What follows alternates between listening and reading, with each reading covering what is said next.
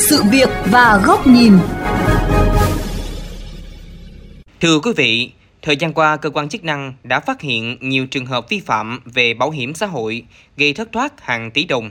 Điều này cho thấy mức độ nghiêm trọng càng được nhân lên khi có sự bắt tay, thông đồng giữa phòng khám và người lao động. Do đó, ngoài xử lý nghiêm các trường hợp vi phạm, để mạnh thanh tra, xử lý tình trạng hồ sơ giả, thu cơm sổ bảo hiểm, trục lợi chính sách, thì việc chấn chỉnh các cơ sở khám chữa bệnh, thực hiện đúng các quy chế chuyên môn, quy trình khám chữa bệnh cũng cần được thực hiện nghiêm túc, tránh tình trạng làm kiểu phong trào, làm cho xong, cho có, làm mạnh khi có sự vụ rồi lại buông lỏng khi mọi chuyện đã lắng xuống. Nội dung này sẽ được đề cập trong chương trình Sự việc và góc nhìn hôm nay. Xin mời quý vị cùng lắng nghe.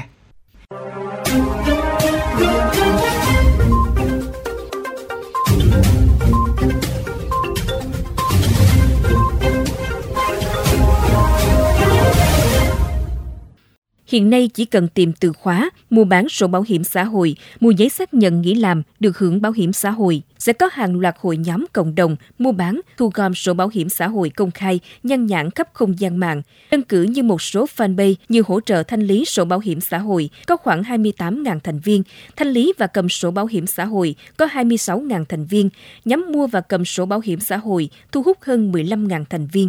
Trên trang tin của các hội nhóm này, hầu hết người mua đều đăng số điện thoại kèm nội dung mua tất cả số bảo hiểm bị lỗi toàn quốc, không rút được tiền, giá cao tận nơi. Số mất, số cầm không tiền chuột, số bị trùng, giấy chứng nhận nghỉ làm giá cao. Từ một đầu mối trên các hội nhóm trên, phóng viên đã liên hệ đặt vấn đề về mua bán sổ bảo hiểm xã hội cũng như mua giấy chứng nhận nghỉ làm. Đầu dây bên kia là giọng một thanh niên tự xưng tên Khanh. Người này khẳng định cung cấp mọi dịch vụ liên quan đến bảo hiểm xã hội. Riêng giấy chứng nhận nghỉ làm với giá chỉ 150.000 đồng và được giao tận nơi. Alo, bên mình làm giấy khám sức khỏe bán bạn để bổ sung cái hồ sơ bảo hiểm y tế. à, có có có bạn nhé. À cái đó giá sao? Năm mươi nghìn bạn ạ. 150 nghìn hả? Đúng rồi. Nhưng làm bao lâu có? Sáng mai có. Bên mình gửi về tận nơi địa chỉ của bạn, bạn kiểm tra rồi mới phải thanh toán. Đảm bảo là chuẩn không? Ngày ngày nào cũng làm á nhé. Nhưng mà cái dấu thì là phòng khám hay là cơ quan y tế? Của bệnh viện thành phố Ghi nhận của phóng viên, phần lớn những người rao bán sổ bảo hiểm là công nhân, lao động bị mất việc làm, không có đủ khả năng đóng bảo hiểm tiếp nên tìm cách bán lúa non để thu hồi phần nào số tiền đã đóng.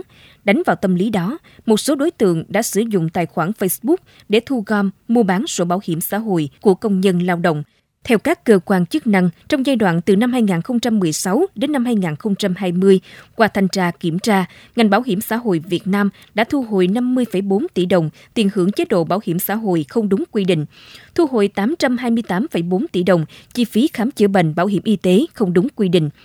Riêng trong năm 2021 cũng đã phát hiện và yêu cầu thu hồi số tiền 9,5 tỷ đồng hưởng chế độ bảo hiểm xã hội sai quy định. Tại Đồng Nai vừa qua, Công an thành phố Biên Hòa phối hợp với các đơn vị chức năng đồng loạt khám xét 8 địa điểm, trong đó có 6 phòng khám đa khoa tư nhân đã thu giữ hơn 130.000 giấy chứng nhận nghỉ bệnh để hưởng bảo hiểm xã hội và hơn 400 giấy khám sức khỏe ghi khống nội dung để bán cho công nhân quyết toán tiền bảo hiểm xã hội, bảo hiểm y tế. Nghiêm trọng hơn, các đối tượng còn lập hồ sơ rút bảo hiểm y tế đối với công nhân. Nhưng trên thực tế, công nhân không bị bệnh, cũng không đi khám, nhưng các phòng khám vẫn được hưởng tiền khám, chữa bệnh từ nguồn bảo hiểm y tế. Còn tại Bình Dương, từ năm 2022, Bảo hiểm xã hội tỉnh Bình Dương đã ra soát và phát hiện 9 phòng khám tư nhân cấp giấy xác nhận bệnh không đúng quy định cho 720 công nhân đang làm việc tại Đồng Nai. Trường hợp vi phạm là bác sĩ không làm việc, không hưởng lương nhưng vẫn cấp giấy chứng nhận nghỉ bệnh, người lao động không khám chữa bệnh và được cấp lùi ngày giấy chứng nhận.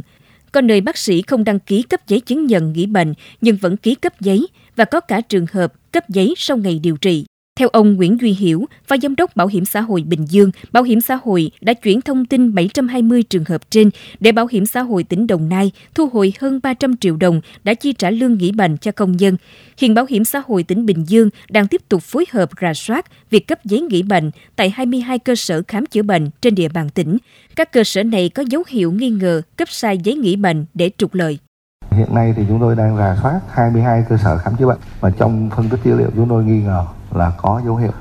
Thì bảo hiểm xã hội và sở y tế đã phối hợp rất là chặt trong cái việc mà triển khai cái văn bản cho các cơ sở khám chữa bệnh về trách nhiệm bồi hoàn, trách nhiệm đền bù khi mà cấp sai. Và những cái mà phản ánh của doanh nghiệp về người lao động nghi ngờ sử dụng giấy chúng tôi cũng thực hiện trưng cầu và đồng thời cũng gửi thông tin đó cho công an tỉnh.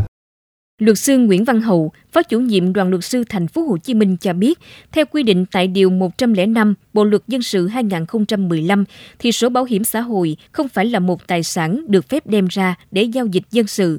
Do đó, việc mua bán cầm cố từ sổ bảo hiểm xã hội một lần hiện nay là không hợp pháp. Căn cứ vào mức độ vi phạm, hoàn toàn có thể bị xử lý hành chính hoặc hình sự theo quy định. Cụ thể, căn cứ vào mức độ vi phạm, xử lý hình sự theo Điều 214 Bộ Luật Hình sự 2015 với mức phạt tiền có thể lên đến 100 triệu đồng hoặc bị phạt tù lên đến 2 năm. Ngoài ra, hành vi lập hồ sơ giả, làm sai lệch hồ sơ bảo hiểm xã hội có thể bị phạt từ 100 triệu đến 200 triệu hoặc phạt tù lên đến 5 năm. Phạt từ 100 triệu cho đến 200 triệu đồng và phạt tù từ 1 năm cho đến 5 năm nếu như cái hành vi đó thuộc loại là có tổ chức, có tính chất chuyên nghiệp và chiếm đoạt bảo hiểm xã hội, bảo hiểm thất nghiệp từ 100 triệu đồng đến dưới 500 triệu đồng và gây thiệt hại từ 200 triệu đồng đến dưới 500 triệu đồng hoặc là dùng những cái thủ đoạn tinh vi hoặc là người đó tái phạm thì chúng ta sẽ xử lý hình sự đối với những người này. Liên quan đến tình trạng này, trong phiên trả lời chất vấn Quốc hội ngày 6 tháng 6 vừa qua, Bộ trưởng Bộ Lao động Thương binh và Xã hội Đào Ngọc Dung nhận định tình trạng trốn đóng bảo hiểm xã hội, lập hồ sơ giả để trục lợi bảo hiểm đã được xử lý quyết liệt thông qua công tác thanh tra kiểm tra. Theo kế hoạch thanh tra năm 2023, Bộ Lao động Thương binh và Xã hội sẽ dành 1 phần 3 thời lượng để thanh tra xử lý vấn đề bảo hiểm xã hội. Bên cạnh đó còn có trên 3.000 đoàn thanh tra bảo hiểm xã hội kiểm soát trên lĩnh vực thu.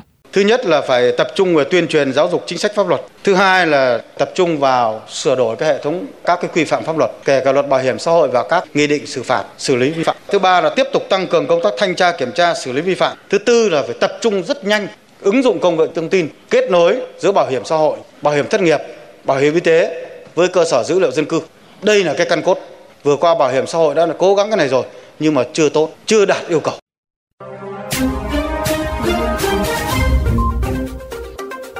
Thưa quý vị, tiếp tục luận bàn về vấn đề này, xin mời quý vị thính giả cùng đến với góc nhìn của VOV Giao thông qua bài bình luận với nhan đề Ngăn chặn trục lợi bảo hiểm xã hội cần thêm nhiều hành động quyết liệt hơn do nhà báo Huy Hoàng, kênh VOV Giao thông thực hiện.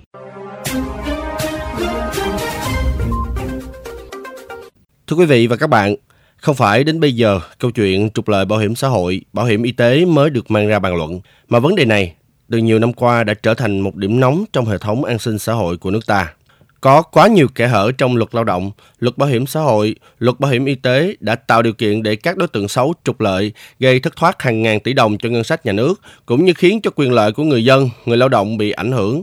Việc trục lợi bảo hiểm xã hội, bảo hiểm y tế dưới bất cứ hình thức nào đều đi ngược lại với mục tiêu làm giảm ý nghĩa nhân văn về chính sách an sinh xã hội mà đảng và nhà nước ta hướng tới. Quy định pháp luật đã có, Song đến nay, vẫn chưa có vụ việc nào liên quan đến trục lợi bảo hiểm xã hội, bảo hiểm y tế bị trừng trị thích đáng, mà hầu hết chỉ dừng lại ở việc xử lý hành chính. Chính tình trạng này đã khiến các đối tượng trục lợi bảo hiểm trở nên lờn thuốc, ngang nhiên hoạt động bất chấp pháp luật. Việc ngăn chặn, xử lý nghiêm các hành vi trục lợi bảo hiểm xã hội, bảo hiểm y tế không chỉ là nhiệm vụ của ngành y tế, ngành bảo hiểm, mà cần xem là trách nhiệm của nhiều cơ quan, đơn vị, đoàn thể.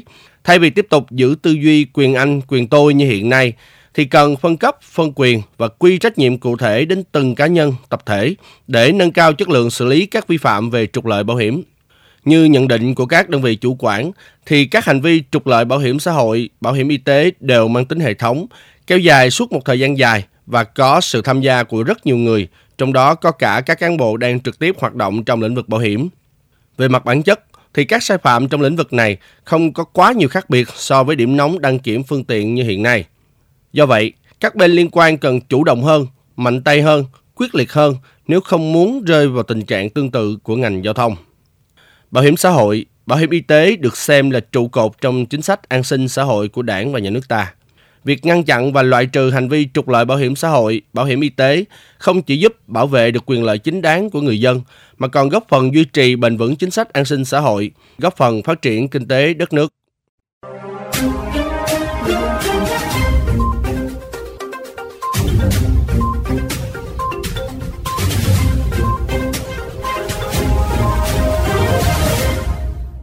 Thưa quý vị, chúng ta vừa lắng nghe bài bình luận với nhan đề Ngăn chặn trục lợi bảo hiểm xã hội cần thêm nhiều hành động quyết liệt hơn do nhà báo Huy Hoàng, kênh VOV Giao thông thực hiện. Đến đây thì lượng của chương trình Sự việc và góc nhìn cũng đã hết. Xin chào tạm biệt và hẹn gặp lại quý vị trong các chương trình lần sau trên VOV Giao thông, Đài Tiếng Nói Việt Nam.